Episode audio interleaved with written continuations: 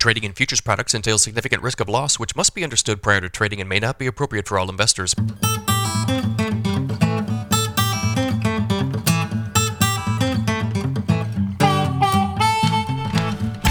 Good morning, everybody. It's Tuesday, July 18th, 5:28 a.m. Central Time. Mostly higher trade in the grain markets this morning.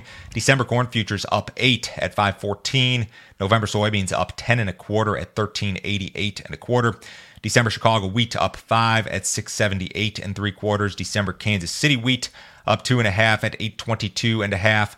December spring wheat down four and three quarters at 881. Let's start off with the weather this morning. We've got a little bit of a shift in the forecast, the way it looks. We sure do. Weather forecasts for the U.S. Corn Belt are decidedly drier versus yesterday.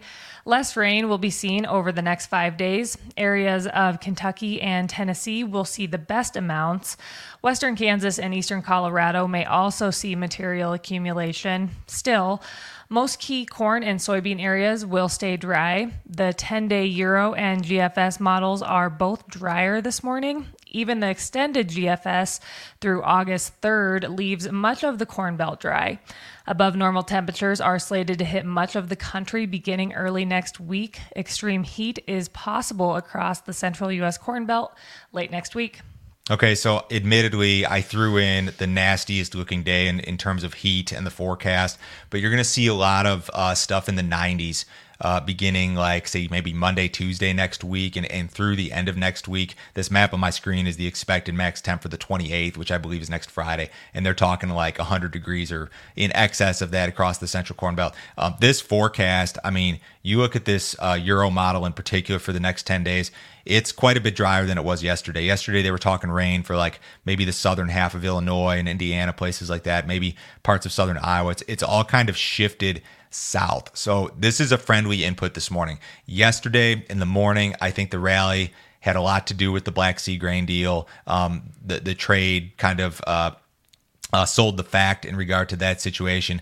But this weather deal, if we're hot and dry here for another um, say two weeks through the end of the month of July. I mean, that is not positive in regard to crop prospects. And I know some of you guys might say, oh, Joe, it's late July. It's going to be hot. Yeah, it, it happens. It does happen every year. But when you have this sort of stuff um, paired with little to no rain uh, in your backyard, that's very much problematic. So I think the market's reacting to um, a hot and dry forecast this morning, and, and it's decidedly drier. And, and we started to see the heat introduced um, the last couple days, but it's decidedly drier this morning. I think that's the deal here early.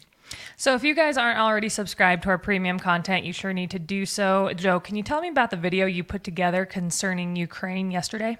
Uh, weather's the deal today, but Ukraine was the deal at least for a few hours yesterday. Um, I went through and ran some export charts. Uh, why does Ukraine matter, and do they matter as much as they did, uh, say, a year or two ago? Um, it's good to go back and kind of look at some of the um, the export projections uh, pre-invasion versus post-invasion. It's changed quite a bit. And then still on Sundays, guys, we've got another few weeks to go uh, with the pre-open weather updates. Sunday nights, these videos go out at 6 p.m. Central Time. I run through weather, the forecast, what's changed, what does it mean for the markets. If there are any other headlines that uh, need to be addressed, I'll include those as well. I talked about the grain deal, some stuff on the charts this past Sunday. Uh, remember, guys, the premium deal includes our morning email, which goes out at 5 a.m. Central every single business day. Myself and Mackenzie, we're up at 4 in the morning putting this thing together every day. Uh, go to standardgrain.com. You get the email, you get the videos. You can sign up with your credit card, 50 bucks per month. Cancel at any time, no other fee. No other obligation. Nobody will try to sell you anything else, guys. Just a ton of info direct from us every single business day. U.S. soybean ratings improved drastically last week. The crop was rated 55% good to excellent nationally compared to 51% the prior week. Most major U.S. soybean states saw a week over week improvement, with the exception of Nebraska, Arkansas, and Louisiana. The crop is 56% blooming versus 39% last week and 51% on average. I'm not going to get into the state by state stuff, but you did see some pretty widespread improvement. The trade was only looking for a 2% increase in the good to excellent category, and we got a 4% increase. So this is very much so. And in the case of corn, also, this is a contra seasonal improvement in ratings. It is not normal to see this kind of bump in ratings this time of year. Like typically, in, in a normal year, if you averaged them out over time, your crop ratings would start strong and then slowly deteriorate as you got closer to uh, crops reaching maturity or harvest. That's not what we're seeing so far this year. Uh, we did a video a week or two ago. We talked about 1992. And in 1992, you had a very dry June followed by um, uh, a, much wetter July, and we saw a similar contra seasonal improvement that year. I don't know if this continues given that dry forecast, but we'll see what happens. Uh, what about corn ratings? They also improved. The crop was rated 57% good to excellent nationally compared to 55% the prior week and 66% on average.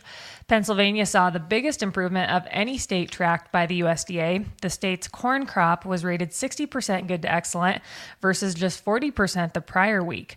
The crop is 47% silking nationally versus 22% last week and 43% on average.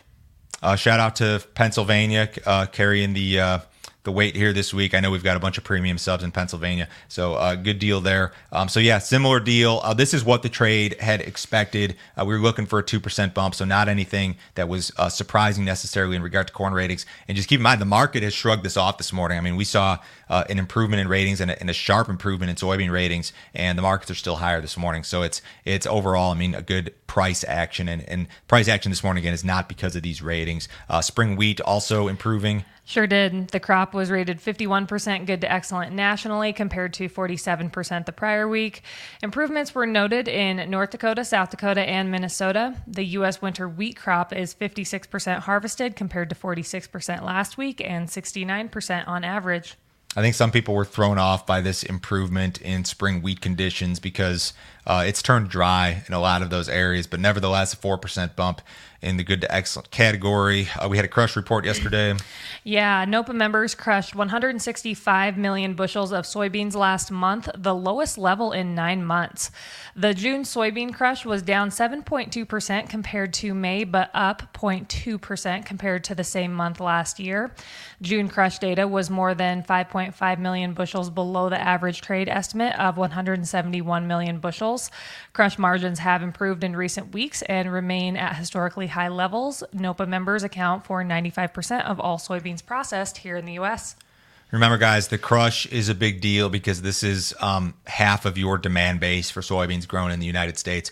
And as the uh, months and years pass here, domestic processing is going to account for, in all likelihood, um, an even greater percentage of the demand for U.S. soybeans. We're building new crush plants. We've got more competition on the export market with Brazil. Uh, this miss in regard to the crush number has everything to do with plant maintenance and, and downtime uh, rather than margins. The margins are still uh, historically excellent. Uh, they've actually seen an improvement here the last couple of weeks. So I would uh, expect a big rebound here the next few months, um, unless of course we end up with a super light bean crop and the beans just aren't out there. But I think we're gonna we're gonna be using more beans domestically. We're not to be exporting as much.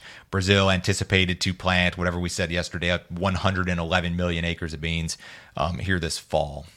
According to Ukrainian President Volodymyr Zelensky, the Black Sea grain deal can operate without Moscow's participation. Zelensky said on Monday that he wrote a letter to Turkey's president and the UN Secretary General calling for the continued operation of the deal.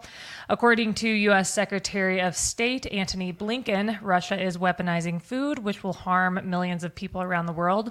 The U.S. is prepared to work with other countries to ensure shipments of grain out of Ukraine. Russia claims that if meaningful progress were to be made on its demands, it would consider rejoining the agreement. There was a bunch of chatter on the news wires this morning, Russia claiming that Ukraine was using the corridor for military purposes, all sorts of back and forth type stuff. So I guess we've got to keep an eye on it. But I think that these markets very clearly told us yesterday that they're not overly concerned about this whole situation. U.S. corn shipments increased slightly last week. USDA reported that 300, 363,818 metric tons of corn were inspected for export during the week ending July 13th. The print was up 4.1% on the week, but down 67% versus the same week last year. Accumulated corn shipments for the current marketing year are down 33% versus the same time period last year. Soybean shipments declined 48% from the previous week, totaling 155,556 metric tons. Wheat shipments were reported at 253,409 metric tons, down 40% compared to the previous week. So this corn number is still problematic. We very clearly hit our seasonal peak.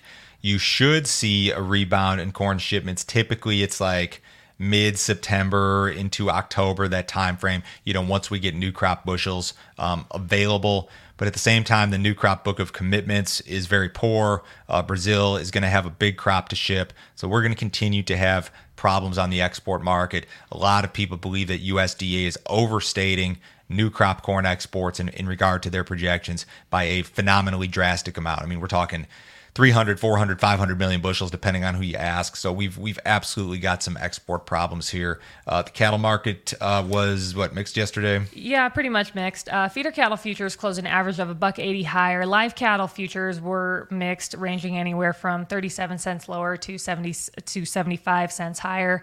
Uh, choice box beef ended the day at three hundred six seventy eight. That was up eighty four cents, and select ended the day at two seventy five seventy four. That was down eighty seven cents.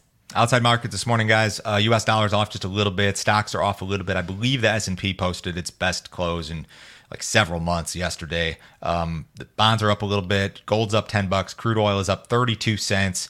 In the August WTI at seventy-four forty-seven. Have a great day, guys. We will talk to you on Wednesday.